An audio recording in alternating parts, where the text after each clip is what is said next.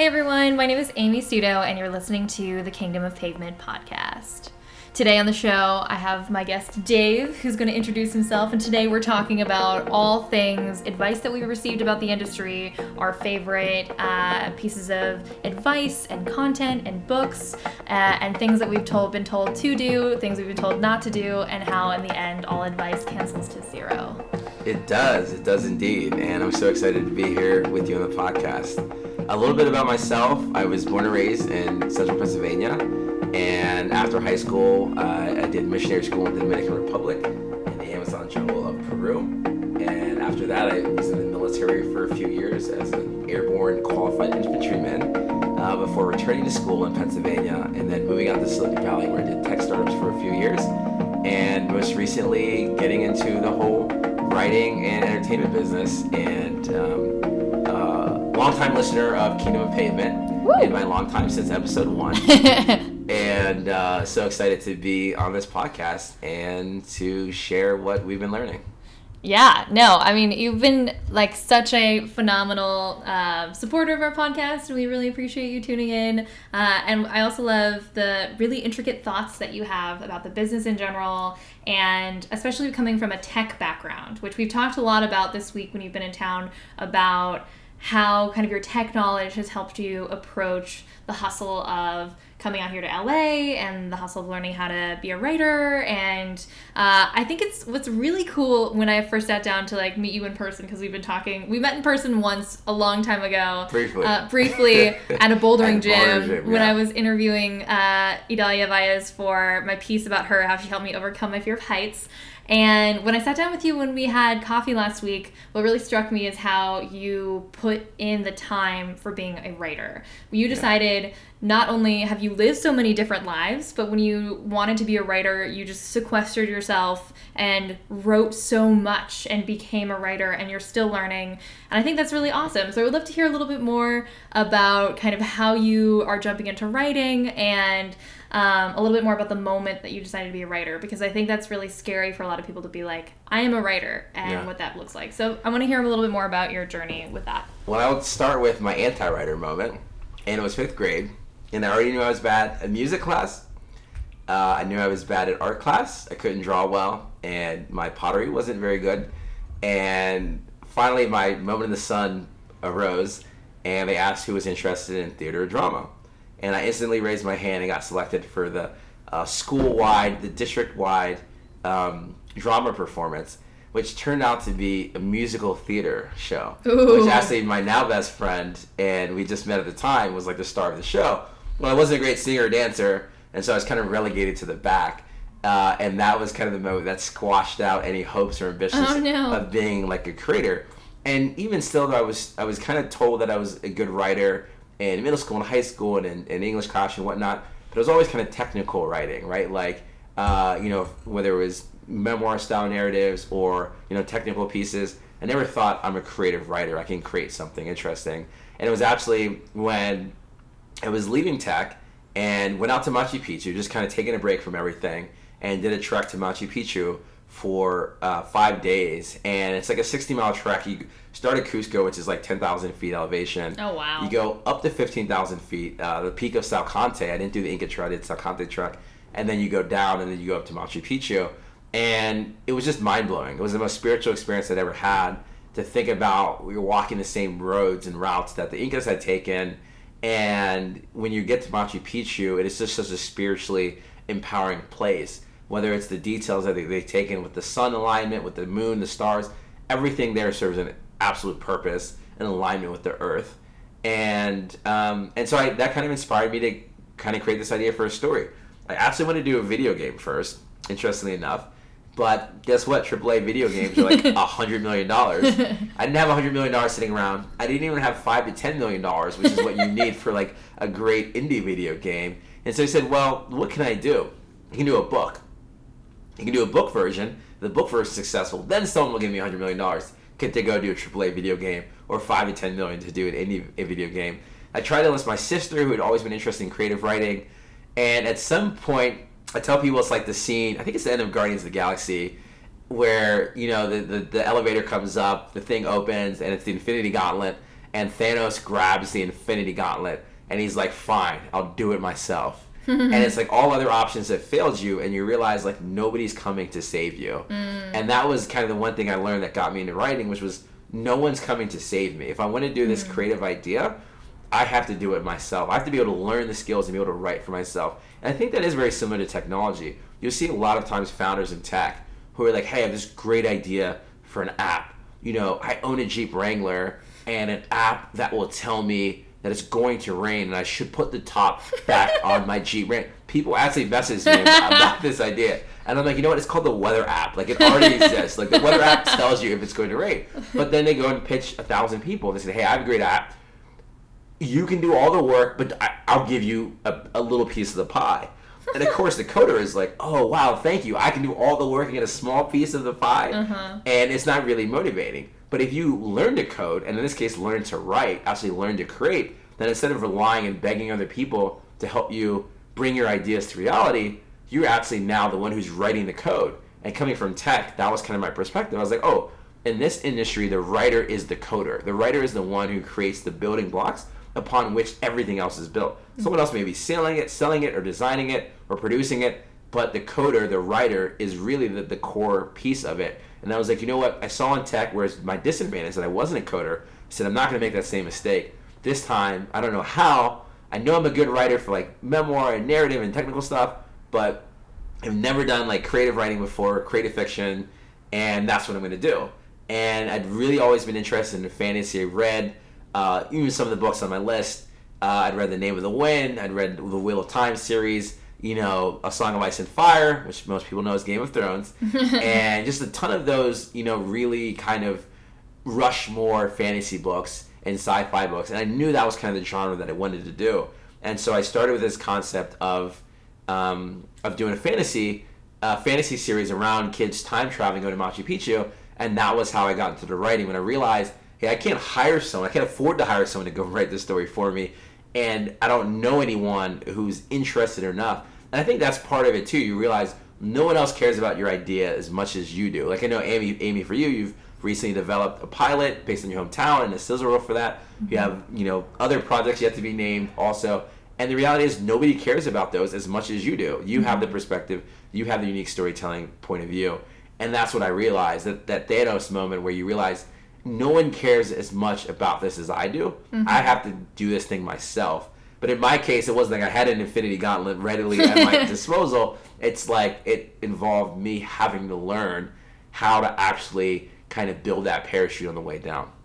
That's really neat, and especially this idea of no one is coming to save you. And I think that uh, we'll get to this in a second, but uh, the idea that we're waiting for people to anoint us mm-hmm. and to recognize our talent when we have to do that ourselves. Absolutely. And we have to first acknowledge that we are writers or we are, are creative people to take that next step of actually being creative and practicing so that we can get to the level that we want to be at. Um, so I want to. I'm curious about how. Uh, I, I want to hear more about your Reddit story uh, and kind of that experience in terms of breaking into the industry and how you kind of learned the skills and the tools you needed to go and like sequester yourself into a cave and write for several months. Because I think a lot of people think if they get to the point where I'm a writer, no one's going to save me, the next question is, what do I do next? And they don't understand the hustle of how to hone those skills. So I want to hear a little bit about your revelations in that kind of sphere. Yeah, I think absolutely. Um, I think one of the things I recognized from the bat is that what I was trying to do was essentially going from from you know I played sports as a kid and that's kind of analogy I use going from the high school straight to the pros and skipping this college step. Because a lot of people yourself included went to school to study this uh, have spent several years in the industry and this idea crazy idea to think that I could go from high school to the pros is already such a giant moonshot I knew to have any chances of success, it was going to take just an inordinate amount of work to do it. I did get a push from uh, a producer, so I wrote a, a, a first first draft, a vomit draft of kind of this time travel fantasy concept I had based around Machu Picchu, and we posted it on Reddit. A producer saw it, who had been involved with superhero franchise. He reached out and said it was a really cool concept, and came out here to LA, met with him for a few hours, was really excited and then we kind of get to the book part of the process. And he's like, man, I got through six pages. and I had to put it down. And I'm thinking like, wow, like six pages of this novel, and you had to put it down. It moved you so much.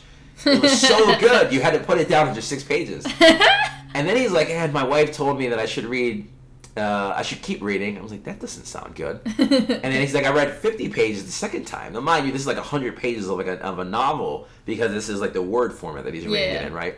And I'm like, this definitely isn't good. And he's just, just like, you know what?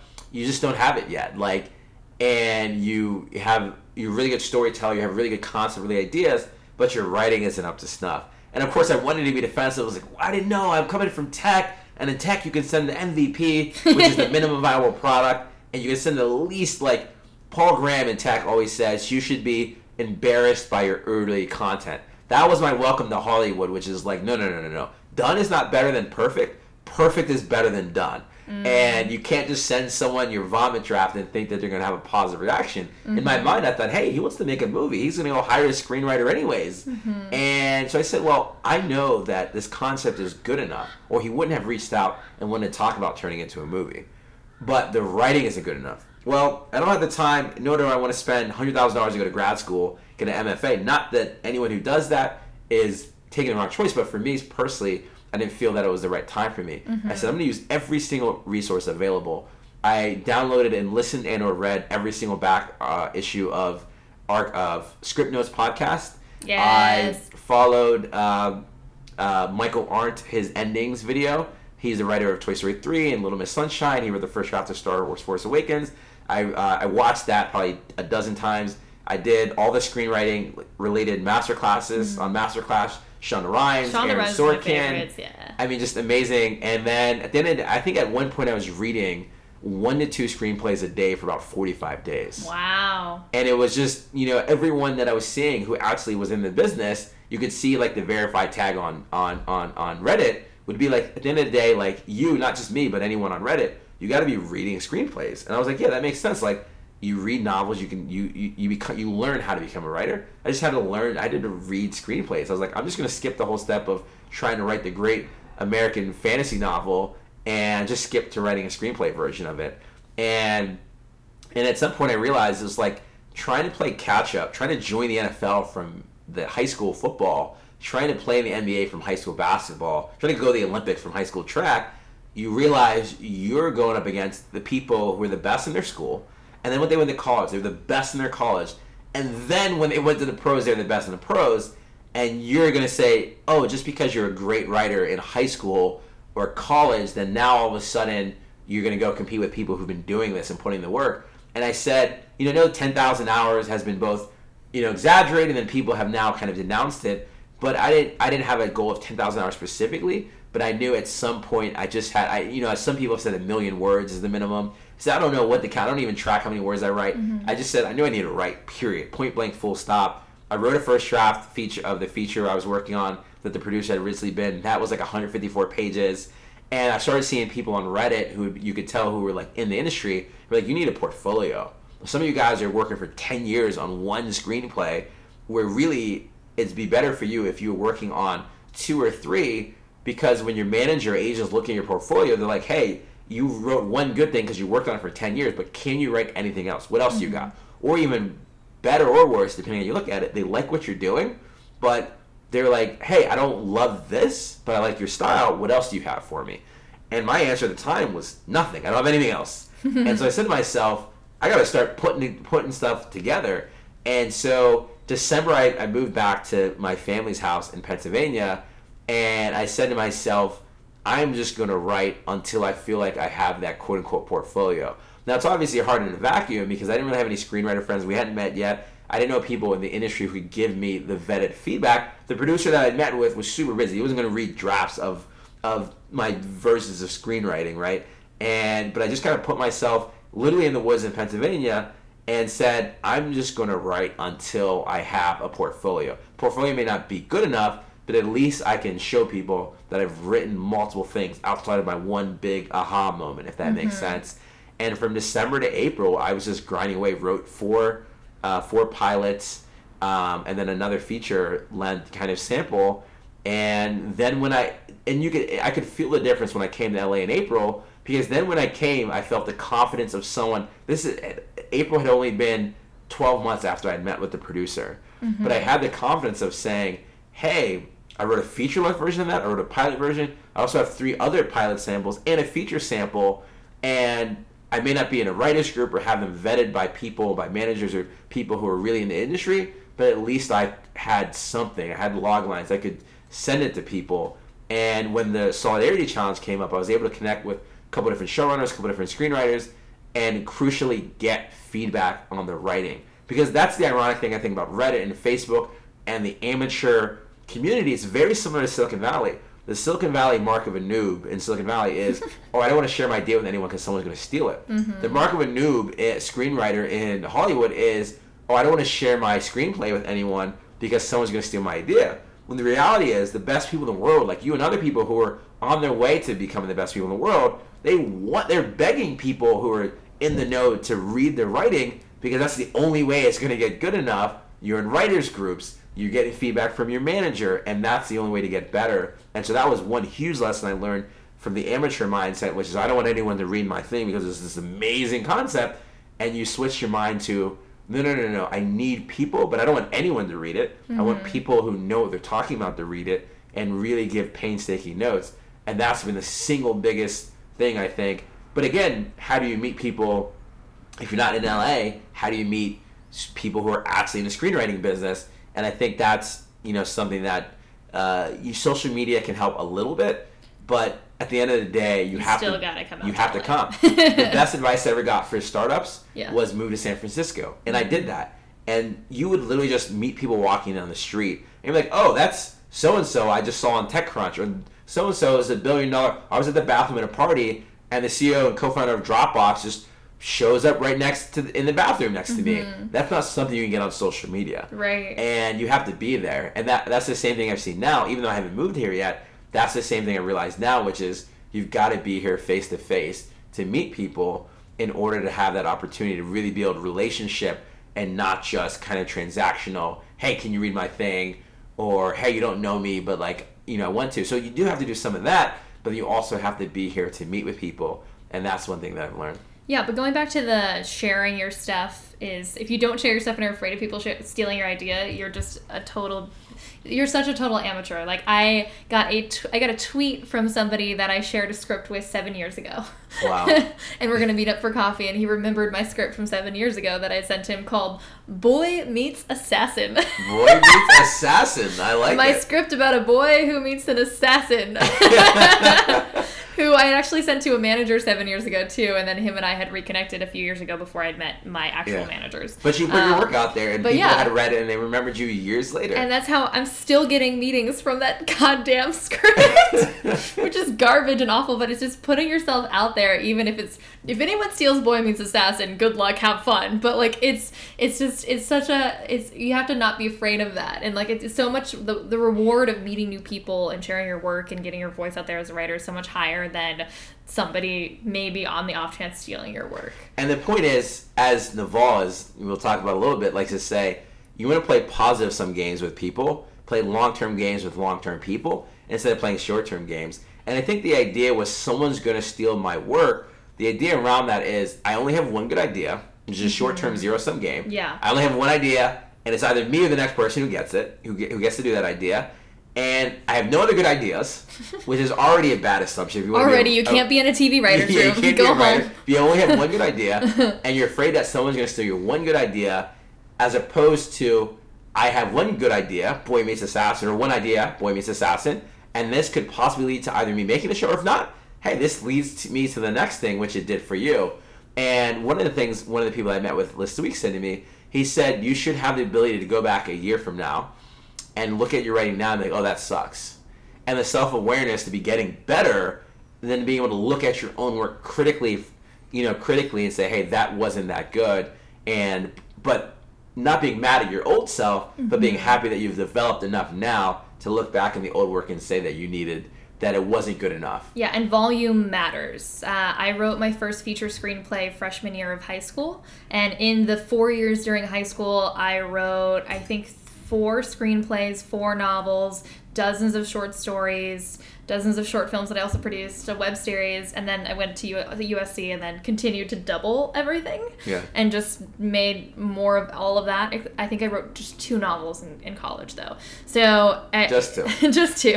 and like it's you you do see exponential uh, progress in your work if you're continually sitting down and writing. Uh, and now because I'm const I, I'm just ama- I'm able to suddenly just slip into that writing state. Uh, like I wrote an in my brand new pilot in like two weeks wow. straight. Yeah. Uh, and it was a great first draft, and and I got really good feedback for it. I'm doing rewrites now, but suddenly the more you're able to do this like over and over and over again and practice like this writing brain the better you gets to like when you actually have to sit down and it's game time when you have to write it's it just flows so much easier it flows and and someone someone that i met with recently um, said this said this on twitter today he said it may have taken you an hour to do this thing but it took you years to be able to get to the point where you could do it in an hour. Yes. You may have written your new pilot in two weeks, the first draft, but it took you years to get to the point where you could write it in, in two weeks. And the funny thing is, when you think about language, mm-hmm. right? When you think about um, athletics, right? The people that play in the NFL, they didn't just play college. They didn't just do high school. Actually, they've probably been playing sports since they were six or eight years old. This is this may be the culmination of it, but it took years and years to get to the point to even have that shot. Mm-hmm. And I think one of the mistakes as a new writer that I've made, I think I see others making as well, is not thinking that it's a volume game. Mm-hmm. Every other area of our life, whether it's relationships, whether it's language, our command of the English language or other languages, whether it's sports or knowledge, we understand that it took 13 years of schooling to be able to get ready for college and then have a mm-hmm. professional career. But we think that this one specific thing that somehow we're not also going to have to do the same volume that we did in all these other industries. And and I think that's a key part of what you're saying, which is like you started in high school, wrote a lot in college, and now you're kind of in that flow state, but it's only because you did the years and years. And the person trying to not skip the line, but skip the talent, kind of skip the hard work, I think isn't going to get there. And for me, when I, that producer said to me, "Hey, I think you need like two years of writing experience," or you need to go to school for two years or whatever. I just heard it as I need two years of writing. Mm-hmm. I don't necessarily need to go to grad school for mm-hmm. if I can be self disciplined to write full time. But I think I even now I think I think it was about right. Like it's been about 15, 16 months, and I think eight, nine more months, and I'll feel a lot more stronger even then. And so I think his gut sense is right, where I needed about two years. So yeah, I had the foundation of middle school and high school writing, not necessarily creative writing, but other kinds of writing and English and reading books and watching films.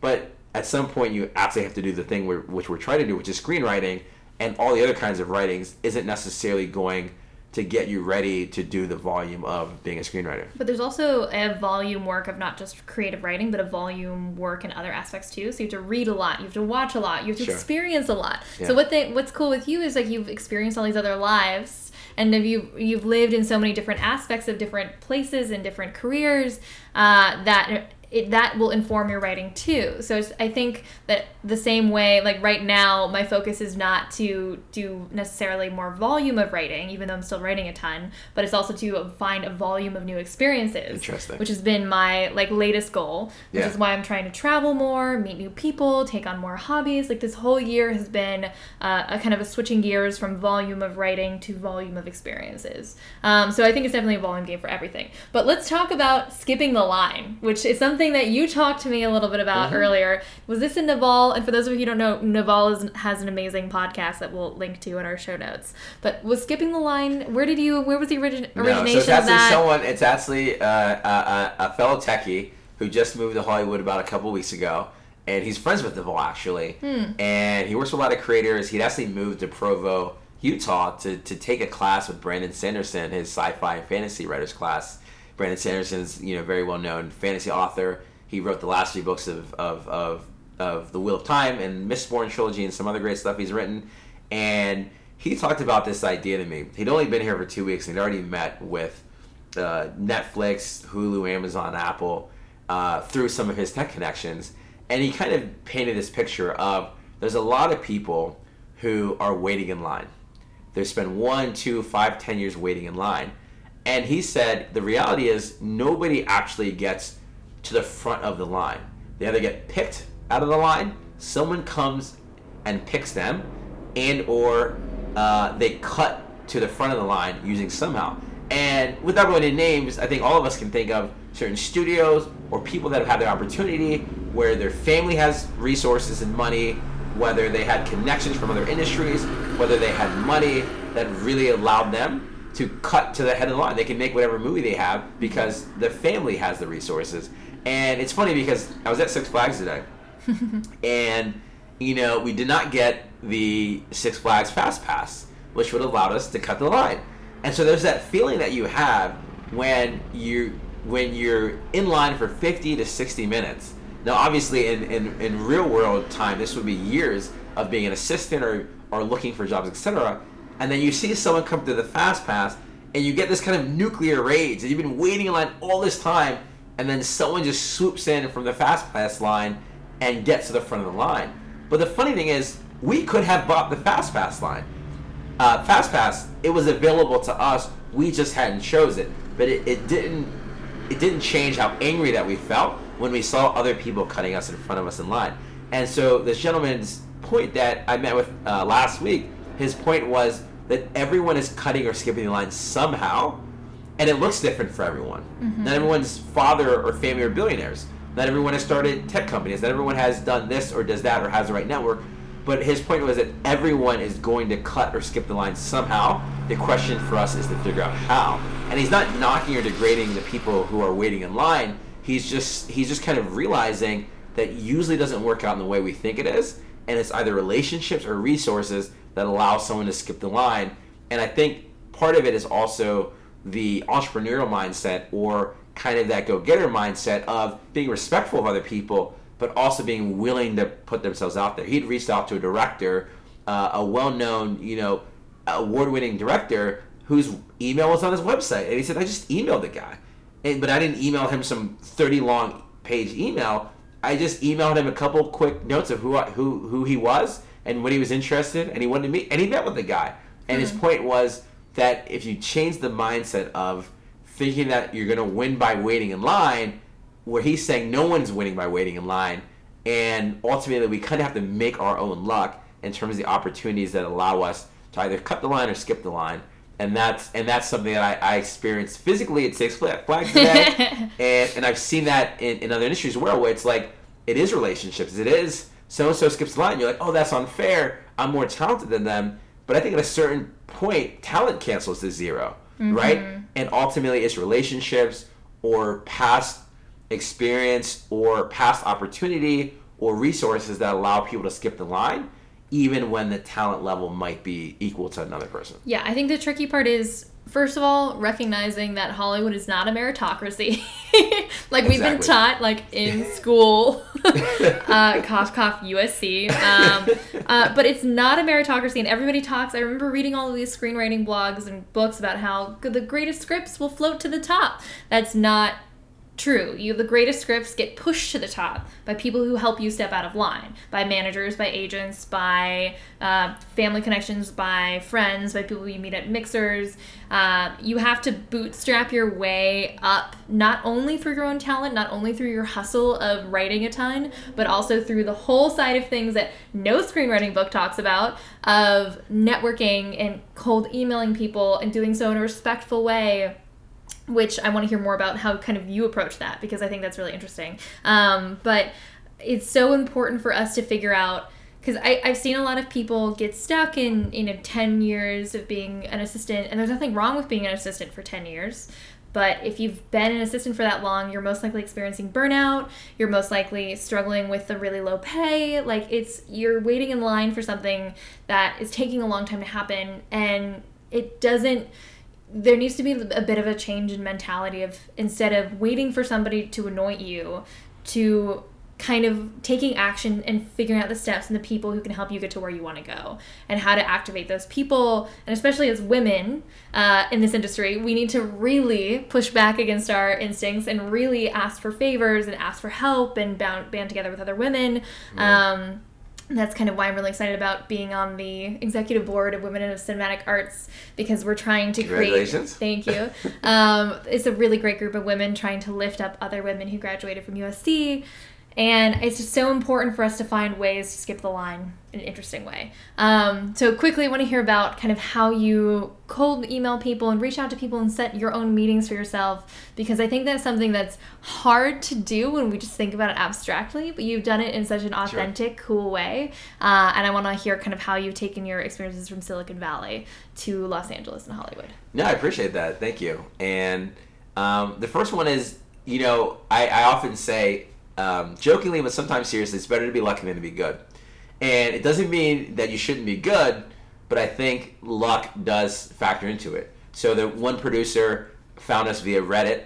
We hadn't reached out to him. He actually cold emailed us. Another producer found us from our animator because we were working on an animation project. Our animator had posted a lot of content, and a producer emailed us and said, "Hey, this is really cool." Um, but so that's the luck part, right? Like where someone had found our content um, but then it also took, hey, I'll fly to, I'll get on a plane and fly to LA and meet with you for three hours, or meet with you twice in, you know, in the valley. Um, so it takes part of that kind of that kind of hustle mentality as well. And I think part of it for me was realizing again that Thanos mentality. no one's like I've got to do it myself, right? And and that really is that mentality to skip the line. It doesn't mean you're actually doing it yourself. It just means you're kind of taking more a more more agency, right? in, in, in our own lives. And so through this whole WGA Solidarity Challenge, there's definitely a lot of people and a lot of lists floating out there. For me, as, as, a, as, as a black veteran screenwriter, um, you know, I definitely reached out to folks that I think that I thought would be in would be more likely to to listen and or have empathize with me. So if maybe if they're a black screenwriter or if they're a veteran screenwriter or had empathy for veteran screenwriters, um, or you know maybe if they're a sci-fi and fantasy, I'm really interested in. Uh, you'll see as one of my top books to read, The Name of the Wind. You know, I know that the Kingkiller Chronicle, um, you know, they're staffing the show and, and they're working on it. And I reached out to their showrunners and I sent them a tweet in the style of Kvothe, you know, because Kvothe is really arrogant. And so for anyone else, it would seem like a really arrogant tweet, but they immediately got it and were like, hey, plus one for doing a Kvothe style tweet at us. Hey, send us email. Now, nothing came of that, you know, or whatever, but the opportunity from really being targeted. Again, I think the rookie mistake is here's a hundred investors, a thousand investors for my startup. Here's a hundred showrunners or screenwriters or pro people, agency or managers. I'm just gonna listen. I've done this too. And mm-hmm. just blast these people the same email. Mm-hmm. First of all, they can tell it's the email blast because there's nothing specific. There's no tweet. There's nothing in your tweet or social media or email that's even specific to that person. Writing a specific Kvothe style tweet versus like hey, you're a showrunner, I want to meet with you, right? Mm-hmm. And so I think specificity matters a lot, and people can definitely tell when you've been specific. I also think brevity also matters, right? Where it's like, who are you? For me, a black veteran screenwriter, a little bit of background in tech, all right, sci-fi and fantasy genre, boom, like very simple, keeping it simple and sweet, not the whole sob story of this happened, that happened. Like, right, I say that for the Reddit post, right? Yeah. Like, but for actually emailing people, it's wait, no, busy people are never going to read long emails, mm-hmm. and they s- may read your email and ignore you. But at least if you made it concise, at least you have the opportunity to have to respond. And then to me, it's always like three to four sentences, like who who who are you, what do you want, and thank them for even considering. And what you want, you're not going to tell them you want to be staffed on a show or anything crazy like that. But what you might what you might want is, hey, I want to be read. If you wouldn't mind reading, you know, my screenplay, or if um, I want to buy you lunch or coffee and just meet with you and build relationships and meet with you. And I found that that's been really highly successful, which is, hey, I'm going to buy you lunch or coffee. But it, it can't be a, a bait and switch. You can't meet for coffee and then bring three stacks of your screenplays mm-hmm. and then mm-hmm. hand it to them. Hey, hey, can you read me now? Or hey, yeah. can you get me that job? It has to be authentically again, Naval, play long term games with long term people. Mm-hmm. People seven years later are reaching out to you mm-hmm. after Boy Meets Assassin. but if you've been playing the short term game, which is I'm only going to do Boy Meets Assassin, I'm only going to talk to people about that screenplay. That's I'm, I'm only going to sell them on that idea. It would have faded very quickly versus Boy Meets Assassin is just one of your other ideas, and seven years later is paying you dividends. That's mm-hmm. the compounding effect of playing long term games. And so all these people that I've been meeting with, none of them, you know, when I first got out there, obviously there's excitement. A producer wants to buy my book and turn it into a movie. But after that, it's just the recognition of everyone I meet with, I go in with no expectations. Mm-hmm. Not for a job, not even to be read, nothing. all I'm just grateful that they're even willing to meet with me and ask them questions. And I found that's been super helpful. But again, because it's not like I'm trying to get hired tomorrow, but it's realizing, hey, if I want to be in this industry, and Naval even said to pick industries where it's beneficial to play long-term games. Mm-hmm. And Hollywood being so relationally based, it is a great industry to play a long-term game, which means you're not trying to win the short term, the quarterly. You know, everyone makes fun of Wall Street for making quarterly results the focus, but we all end up playing that individual game in our own life, mm-hmm. whether it be mm-hmm. dating or writing or in our professional career, where we're only trying to win the short term game. How can I win the next three months, six months, nine months? But really, we should be thinking, hey, if I am nice, continue to work hard, very professional courteous, seven years down the road, people are going to be reaching out to me based on interaction that I had se- uh, seven years based on the interactions I had today. Mm-hmm. But if we're aggressive or we're angry or we're snappy, right? Mm-hmm. One screenwriter said they were going to stop reading people's screenplays on Solidarity Challenge because someone had threatened, written them a very litigious email. That person who wrote that email, listen, I don't know what they were going through, but they were playing a very short-term game. Yeah. They either didn't get the notes they wanted, or they got notes that were critical. Then they got really angry, threatened to sue, instead of being very gracious, humble, thanking that person for taking the time to read their notes and starting to build other relationships. I think the other thing is you can only play long-term games if you have emotional, physical, financial stability. Mm-hmm. So I recognize that some people are coming from a financial or physical, emotional standpoint where they feel like they have to win now in order to survive. And that's where I think it's so critical, as you've talked about in the early Kingdom of Pavement podcast, you've been freelancing.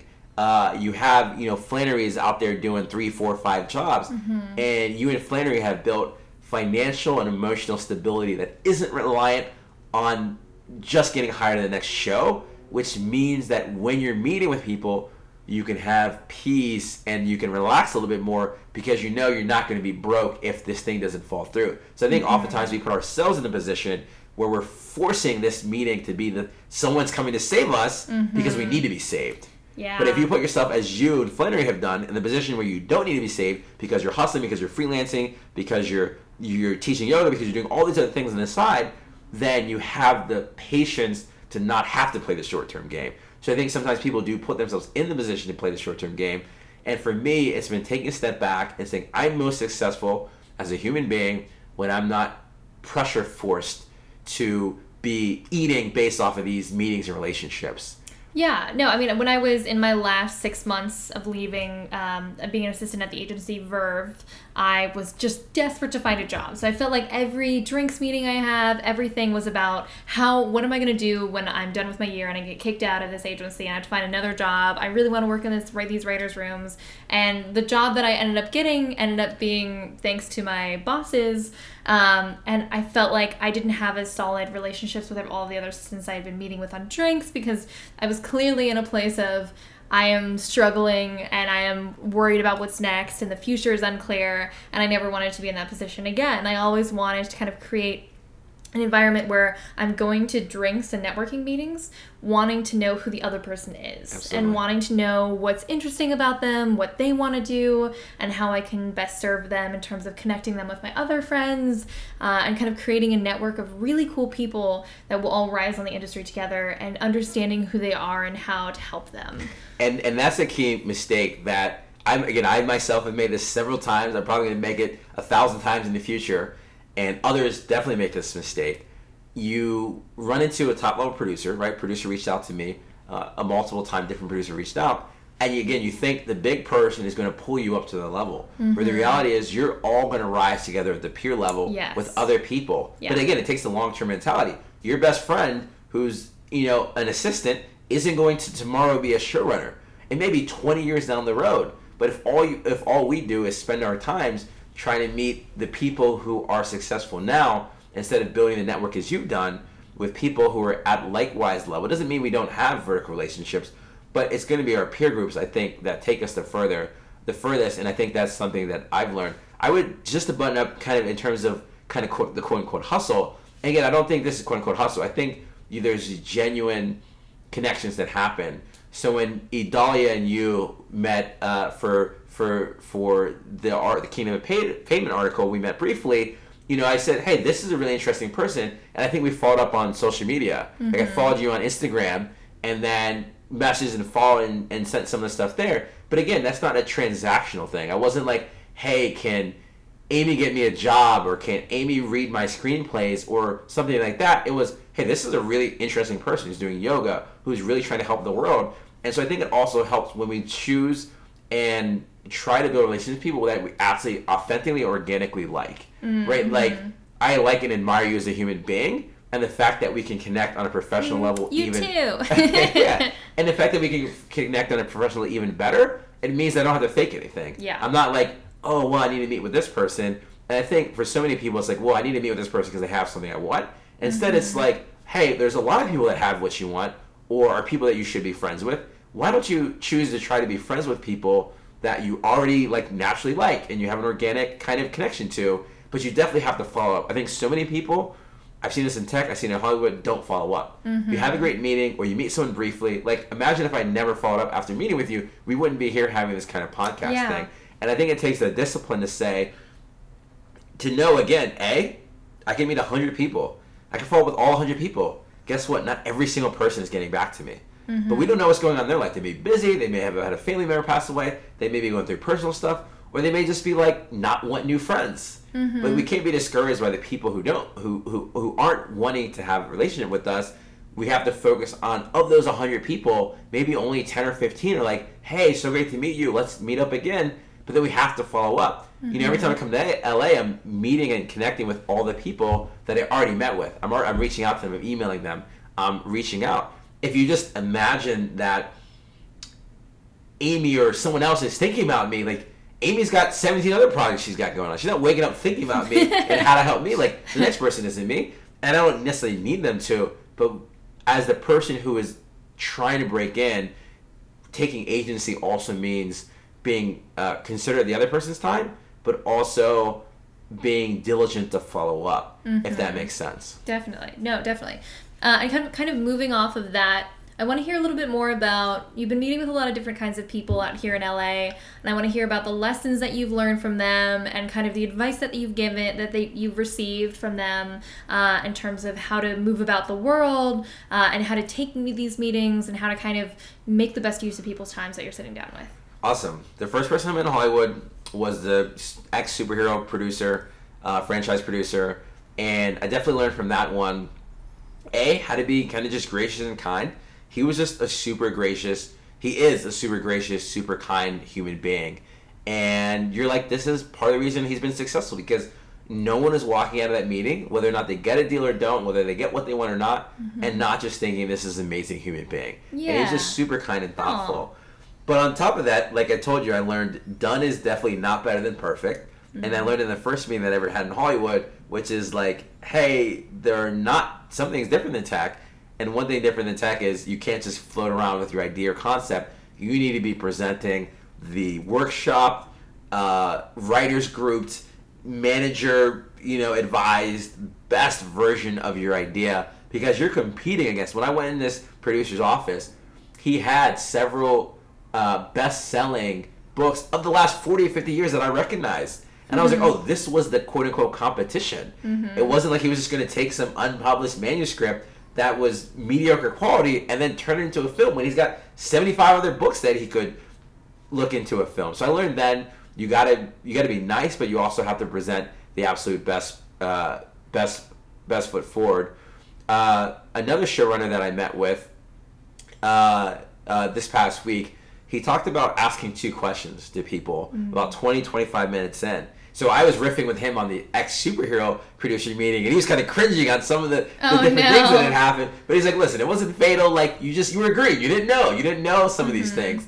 And he said two questions you should always ask: How are we doing on time? About 20, 25 minutes in, because mm-hmm. it shows that you're considerate of the person that you're mm. asking. You're asking to coffee or lunch, or you're meeting with. Be considerate of their time. Mm-hmm. Not everyone is easily able to be like, oh wow, I gotta leave. So yeah. how are we doing on time? He also said we should ask, what is our biggest mistake? Or excuse me, what is their biggest mistake? Hmm. And it shows again, you should be asking questions, you should be listening, but you should also have specific questions you want to ask people. Mm-hmm. Not just, hey, producer, how did you start producing big superhero films? You should have very specific questions that are that are more than the obvious because everyone wants to know how the successful person got their most successful, you know, thing. But what were their biggest mistakes, and that yet they still found themselves sitting in the seat where they're mm-hmm. at. You know, I think is is something that I'm learned, and. Uh, uh, there was another, uh, actually, kind of a, a screenwriter's assistant, writer's assistant, someone that I met with this week. I learned about the pitching process. So one of the green things that I had done is that I'd actually written an entire screen. Sorry, I gotta plug in my computer. Else it's gonna die. yeah, please do. I kept saying if we if we get like like cut off in the middle, it's because my computer died and I'm terrible at remembering how to plug it. In. I kept seeing the notice there, and I was I like just like finally noticed it, and I'm just yeah. like, oh, this is like a ticking time bomb. And it kind of to... my eyes a little bit because I was. I saw that, and I was, I was like, oh, that. Oh, yeah. oh, cool. I was like, I was gonna like point to it and like, look at it. And um, this is the equivalent. I kicked my cat out today, but there were still fine distractions. there's there's more distractions to come. and so I met with this up and coming screenwriter, writer assistant. He and his wife uh, actually went to Japan on a trip, got a concept for an idea. So to your point about building volume through experiences, mm-hmm. this idea doesn't come if him and his wife don't travel. Mm-hmm. They had an idea for a screenplay. Green version of me right, amateur version of me would say, "Oh, I'm gonna go write a whole feature-length screenplay." You see this on Reddit, on Facebook groups all the time, and then I'm gonna go take it out to people who I think could be interested in it. I see that people with experience are like, "Hey, I had a cool concept. I'm gonna outline it. I'm gonna pitch it to people who could partner with us on this project, and then I'm gonna go kind of write this kind of full version." And, and that's not necessarily the case in everything, right? Obviously, like mm-hmm. writing pilots and the sizzle reel and things like that. But I definitely did notice there was the professional version of it, which is you do the minimum thing necessary to get the next step through. So as up and coming writers, a lot of times we do have to write the full pilot, a pitch bible, a sizzle reel, etc., because they need to see the full, fully formed world. But sometimes I've learned through my own process and through some other people where you need to think about what is the absolutely next step that's going to get me forward. And I may end up doing this huge thing I did. I wrote a feature length 117 page screenplay thinking that I could go to the producer and be like, hey, here you go. And he emailed me back and he's like, dude, what are you doing? and I, it made it, it almost was exactly those words. And that's why the showrunner was commiserating me. He's like, "Oh, you're so green. You just you didn't know though. You didn't know yeah. this is like not how it's done. Like that's not how you throw your hat in the ring. Right. And you gotta so you gotta be tactical in terms of that everything involves. I need to write 170 page. I need to write 60 page pilot. Some of it involves knowing how to pitch the right people, showing them you have a strong concept, and then if they're like, yeah, let's move forward, and then you kind of write the f- the full length version of it. Mm-hmm. The last thing I learned uh, is projecting new reality into old reality. Mm-hmm. So I got the opportunity through a producer that had reached out to us via Instagram, social media on the animation project. He connected us to a VP of a production firm in uh, based in, in New York City, and you know I connected with this VP. You know I was really excited. The producer had a really kind intro, probably one of the nicest introductions anyone had ever made for me. So I'm thinking, wow, this is great. And then it came down to it, and she was like, "What do you live in New York?" And I said, no, I don't, but I could. And you know, so I, I, I checked back in with this producer this past week, and he's like, "Whatever happened with that with that New York gig?" And I told him, and he kind of cringed, and he was like, "You know what? It's not about." I said, "Well, I wanted to be honest." He said, "It's a very simple. Are you based in New York or you're not? If you want to take a job in New York, you're based in New York. You may not be in this moment living full time in New York, but you're based out of New York for the purposes of of getting that job." And I learned it's not about fibbing the truth or fuzzing the truth or kind of Steve Jobs reality distortion. It's about lowering friction between kind of the thing that we want. You know, for this VP of the production company, she's got a thousand qualified candidates, probably most of them who also have an inside connection the same way that I did. And all of them, if not virtually all of them, probably actually live and are based in New York. And so when you have one candidate who's like, well, I, I don't live there, but I could, and you just like why would you, you you're not going to put that at the bottom of the pile. Mm-hmm. not because you have any dislike but because it, it's it's not worth the extra effort. And so one thing i've learned is kind of creating projecting the new reality into the old reality. Again we have to do this with integrity with honesty but we also have to lower the friction. So i just amy just minutes before the podcast to give you the example a uh, a, a writer with a production deal at one of kind of the, the, the one of the premium uh, channels just reached out, asking the last few hours, and said, "Hey, I can meet tomorrow in the Valley." And normally I would have said, hey, I'm based so and so place, but I can meet you there. But it's, it's learning to project a new reality, which is just very simply, I can meet you in the valley. Mm-hmm. Where do you want to meet and what time works for you? And so many times, again, I myself make this mistake all the time. We want to tell the sob story, and the sob story just means anything that is not directly relevant to what we're what is what is right in front of us. The mm-hmm. whole sob story of oh I can move to New York is a sob story because it's not relevant to what she wants. Mm-hmm. Are you mm-hmm. based in New York? Yes or no? For the person doing this job, yes. Oh no, you're not. Everything else is a sob story. Hey, I'm not in Santa Monica tomorrow. I'm going to be in the Valley. Can you meet in the Valley? I could give the sob story well, I'm staying over here, over there, mm-hmm. and then I'm gonna get over there. I'm gonna use this, or I could just be like, I can meet you in the valley where and when it works for you. Mm-hmm. And so it's a lot of the self discipline, which is hard for hard for me, hard for I think people in general to cut out the sob story when we're trying to build new relationships, connections, and just cut straight to the chase. I can meet you in the valley. I'm based in New York, not the all the extra stuff that has no relevance to the person who's already too busy than trying to figure out whatever your sob story is. Mm-hmm. And that I think are some of the lessons that I've been fortunate enough to learn in the last, you know, 14, 15 months.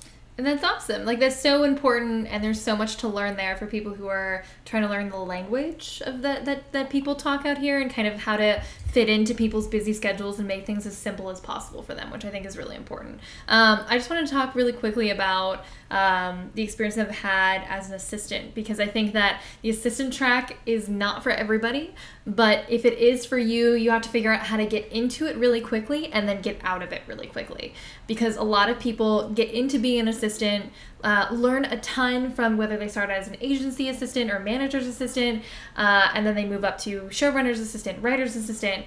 Uh, maybe they get an episode on a show, and then they get stuck. And I think the problem here I've heard is, that a lot just in the last couple weeks. Yeah, and I think that the tricky part is it kind of go, goes back to you recommended me the podcast about um, by Naval. Um, Naval Ravikant. So phenomenal, and he talks a lot about he, he has like so much great advice that we've been talking about in this podcast. But one thing that really sticks out to me in, in terms of like all this different kinds of reading about entrepreneurship and in books. Like I remember reading Seth Godin's book Purple Cow in high school and talking about how to make your product or whatever you're offering something different and something special. Sure. And when we're here in Hollywood, the most important thing is to figure out how to brand ourselves.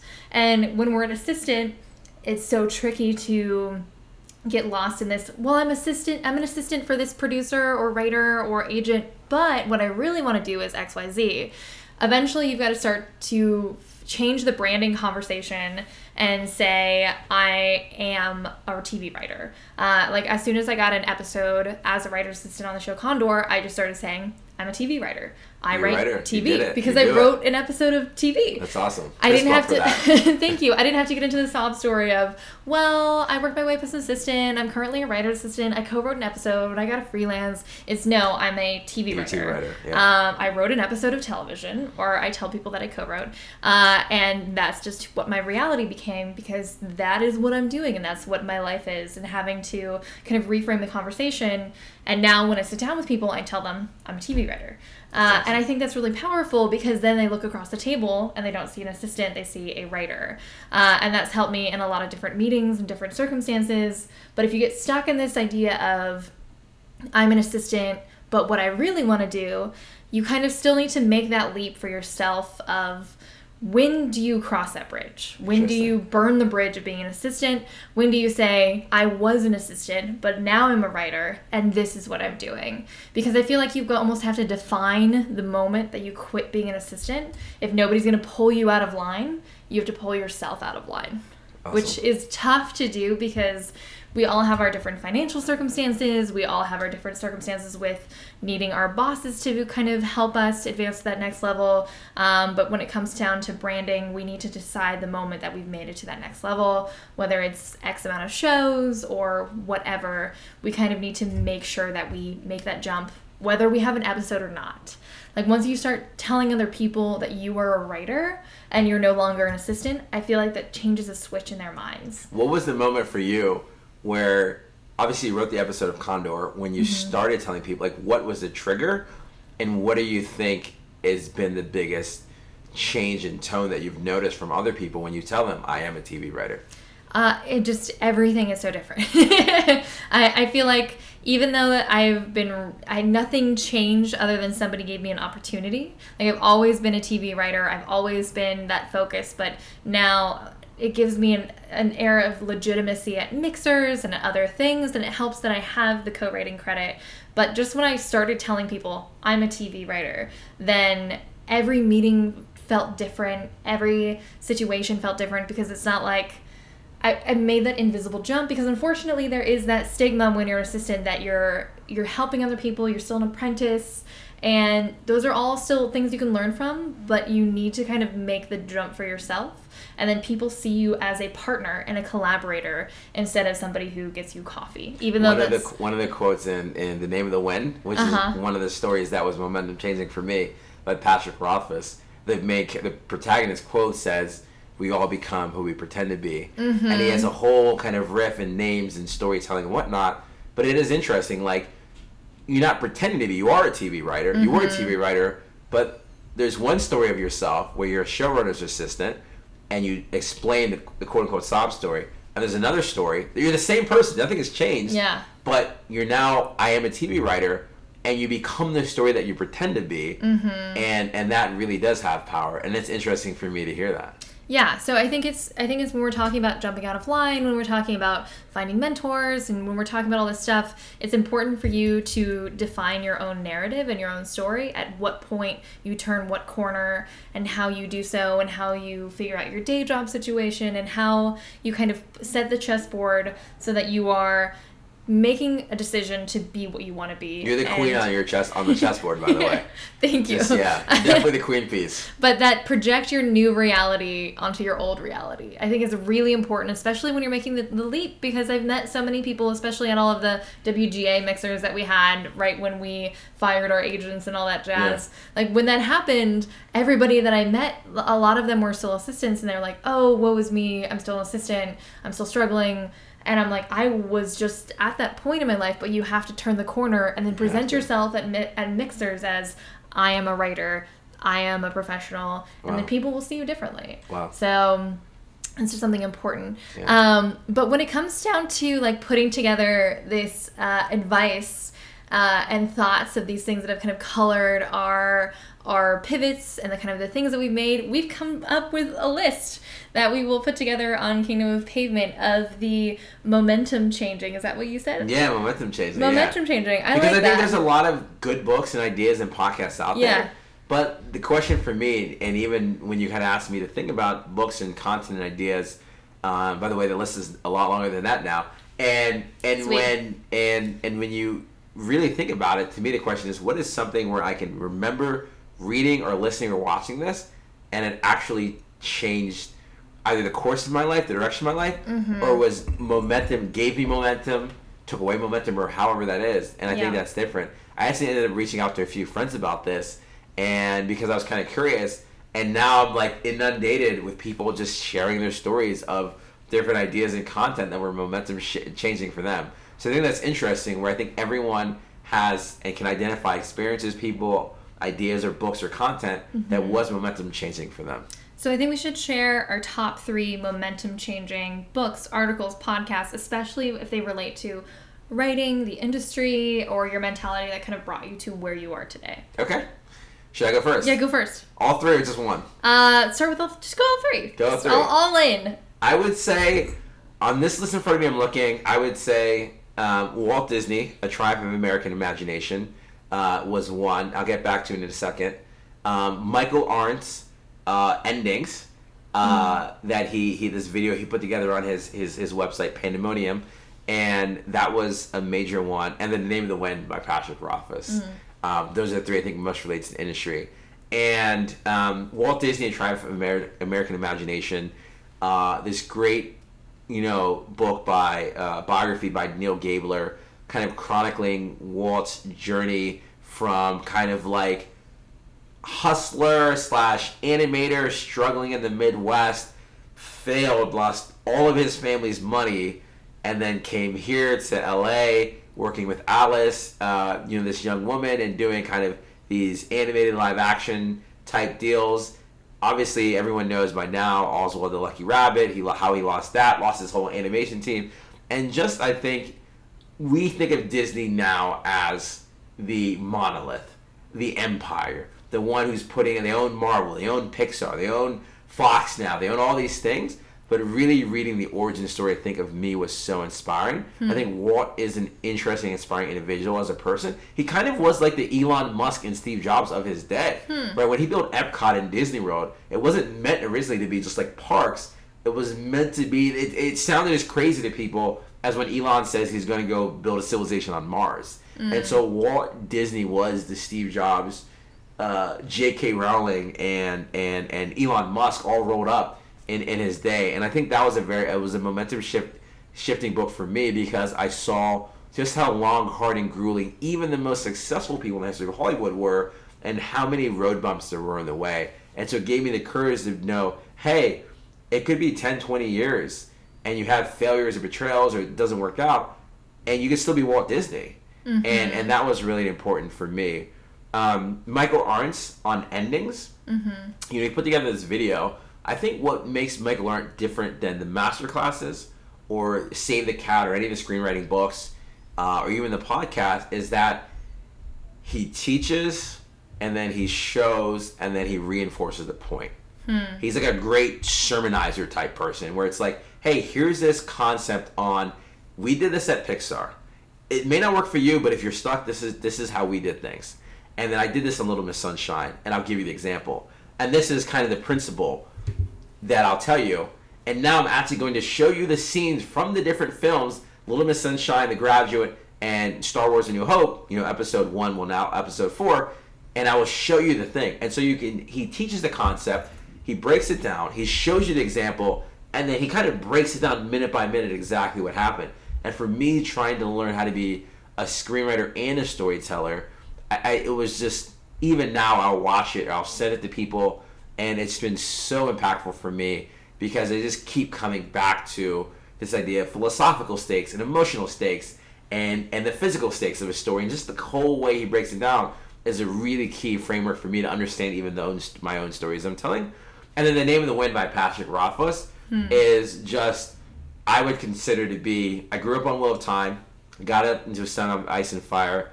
I would consider King Kingkiller Chronicle, Name of the Wind, and the uh, uh, A Wise Man's Fear, which is book two, book three, unreleased, Doors of Stone. I would consider at least the first two books two of, if not the best fantasy books of all time. Hmm. And I think Name of the Wind is actually the only series. Now I know a lot of people watch Game of Thrones, mm-hmm. but not a lot of people were reading those books. Mm-hmm. As a as a sci-fi and fantasy nerd who was always that kid in the bus of, why are you reading books, man? Like, why are you always reading your books? The Name of the Wind was the first book that I could recommend to non fantasy readers hmm. and they would come back and say, I loved that book. Wow. And I think that speaks to Pat's storytelling ability, his writing ability, and just the interesting way he subverted the typical fantasy tropes mm-hmm. and made the protagonist this relatable to a lot of people outside of the fantasy world. Hmm. And and so reading his book, I'm always quoting quote, but I'm also trying to learn from Pat on how he was able to create a story that transcended its genre.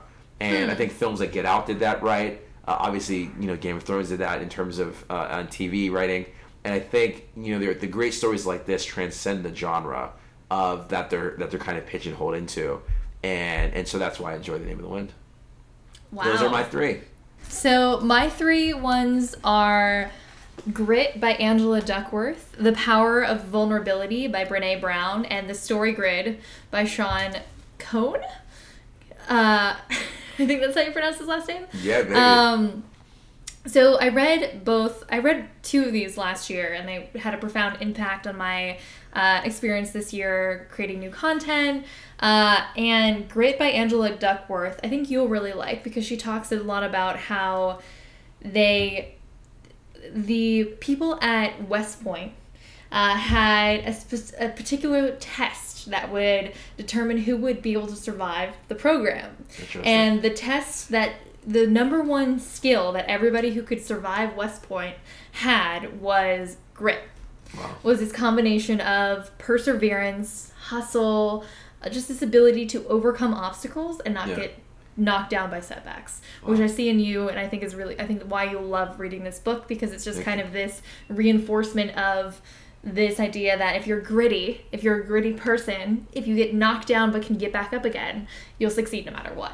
Wow. And I think it's a really, it's just a really inspirational read. And I read it and I was like, hmm, this is just like so. I love this because it just yeah. shows how important it is for us to practice our grittiness in this industry and our writing. And when you're struggling with a failure or something challenging, you kind of reapproach it as a learning experience. Um, that's phenomenal. So I think that's really important uh, whenever we're facing a lot of failure. Yeah. Um, the second one is The Power of Vulnerability by Brene Brown. Uh, in the past year, I've written uh, a bunch of different op eds and personal essays. I read your most recent one in the, in the LA Times. Thank and, you.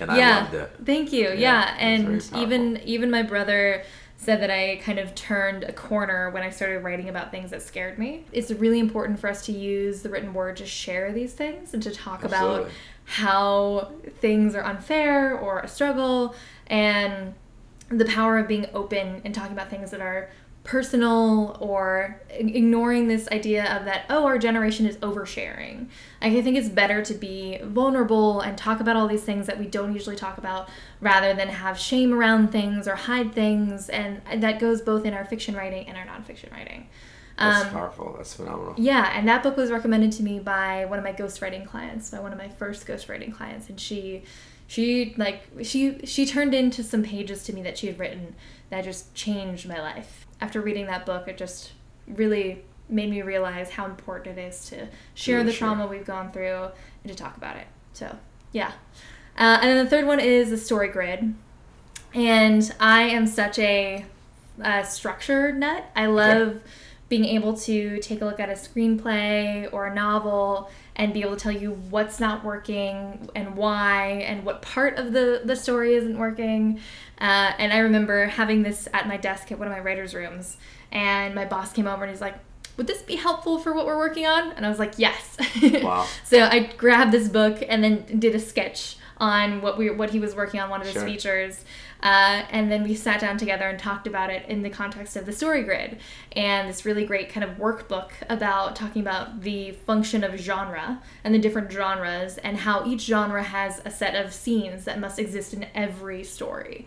Um, and this idea that like every genre comes with this predis- predisposition for the audience of what they're expecting coming in and you can either subvert that or but you have to still have that scene or yeah. uh, the subversion on that scene in the draft or else it feels empty wow uh, and it talks a lot about the thriller genre which is my favorite and so there's a, a lot of really good information about kind of how to identify what's missing in your work wow so yeah that's one of my absolute favorite books um, of form so. Well, I'm excited to dig into the story grid. yeah, but uh, we'll. I've not read Grit or The Powerful One really. I've listened to a couple podcasts with Angela and then Brene Brown as well. Yeah. And uh, and I like what you said about the, the the memoir friend. I've always been told, you know, a friend had always said to me, said, the pain in your own life is a passport into the pain of someone else's life mm-hmm. who has experienced that. But we we can't know that unless we're vulnerable enough to kind of share that. Even your recent LA Times op-ed uh, I'm sure is helping so many women and, and, so many men and so many countless people. But you, we can only help them if we're vulnerable enough to kind of share our story. Mm-hmm. And so mm-hmm. kudos to you for being Thank you. vulnerable enough to share your story. You know, like you said, your brother's saying you turned a corner, and and that really is powerful. And hopefully, an example and encouragement for other people to, to, to share our stories as well. Yeah, no, it's really, I'm, i feel like I'm growing every time I read something new. So uh, if anyone has any more recommendations, please send us our way and we'll add to this list. and you've only got 84 books to go. and I've got quite a few books to go Because you're at 16 and you want to get to 100, so. Uh, I almost read a book over this past week when I was in Santa Barbara, Almost, but okay. I instead you're 85 had to. and one quarter way there. I had to write them. I had to write books. I had books to write this week. Yeah. Um, it's hard to write and read at the same time. It is. It's very hard. So I want to know to kind of wrap things up. I want to know one thing that is super cool or that you're excited about, whether it's a book, a podcast experience, travel, whatever. Right now that you're excited about. Um, I'm excited, honestly, about this idea of learning about what people's books and ideas and podcasts, you know, really changed their life. It's been amazing that since you asked me this question four or five days ago, that as I reached out to maybe only a dozen or 15 people, how even people that I hadn't really talked to in several months, it really resonated with them. And I thought that was really fascinating that people are eager to kind of share the things that help change the momentum of their life mm-hmm. and in a way that they aren't eager to share share other things. And I thought that was really cool. Travel wise, uh, I haven't been. I've been to 45 states in the country. I've been to Hawaii, Alaska, North South Dakota, and Maine. I'm hoping to go to one of those states in the next six months and possibly Iceland. So those are nice. kind of some experiences to hopefully try to create out of thin air. Ex nihilo is, is the Latin word for kind of creating something out of nothing. And I don't have any trips planned yet, but I'd like to create them ex nihilo, like out of nothing. That would be fun. Nice, that's awesome. And you, what is your one cool thing? Um, why my one I cheated cool... by the way. My one cool thing was three. Cool, that's three okay. Cool You're allowed things. to have multiple cool things. More cool things, the better. Um, I don't know, like the. I think okay when I tell people that like the universe pushed you to do something this week, I think that I, I think people are like, okay, the universe, what does that mean? A series of coincidences. Um, but like this week in particularly, I was struggling with a, um, I was struggling with a really challenging decision, and like I came like. I suddenly received a lot of emails about it and had a lot of friends give outpouring about it, and I don't want to talk about it yet, but like it's I think it's it's tough when we're struggling with something and we're not sure what to do, what's the right decision. But when we get like a stream of like suddenly ten things happen in a way that pushes us one way or another to kind of create space for ourselves, like I it just it's really special when like the stars align and something just happens. And I I'm very grateful whenever that happens and whenever my life changes drastically in a way that I think is going to be better. Um, and that's both on the personal front and the business front. And I have a bunch of like things coming together that I didn't expect. And yeah, another, another fist for that yeah. because that's awesome. yeah, so yeah, there's a lot of just like good things in the works, and I feel energized by everything, and I feel like I've not always been able to say that. Call it feel... universe, karma, call it serendipity. Good luck. You're making whatever. It, it's aligned for you. Yeah. that's really cool to see. I, I feel happy for you. Thank you. I feel very lucky, and I, I feel very lucky to be able to to share this podcast and our list of great recommendations and to get everybody to listen to Naval's podcast, which yes. I've just been sending it around um, because I think the sharing of knowledge is really, really powerful. Absolutely. How have people been responding to the podcast? Awesome. Yeah. Awesome. Yeah. No, yeah. it's been really lovely to, to share it. And I think that we need to have more book clubs yeah. And we need to have more opportunities to bring people together and talk about what we love and talk about ideas and more salons. I know that Absolutely. Flannery wrote a piece about her favorite salons around Los Angeles. Ah, interesting. Uh, and I think having these spaces where we can be intellectually challenged and yeah. kind of take the learning that we did in college and, and, and ratchet it up another level is important. That's awesome. So. Fun fact uh, Ben Franklin. I learned this from the Walter Isaacson biography. Yes. Ben Franklin was very big on the salons, literary clubs, mm-hmm. eating clubs, that kind of deal and uh, hopefully you'll make a great comeback. You know, yes, like you said, because it's it's it's so much is professionally focused. Hey, like WJ Mixer, etc. Mm-hmm. But we mm-hmm. do need these spaces where they're not necessarily around a profession or a career objective, yeah. but just around the sharing of really interesting and intellectual ideas. Absolutely, absolutely. Well, thank you all for listening. Uh, we really appreciate you tuning in. Thanks for Dave for coming on the podcast. Thank you for having me. Real quick, I didn't say this earlier.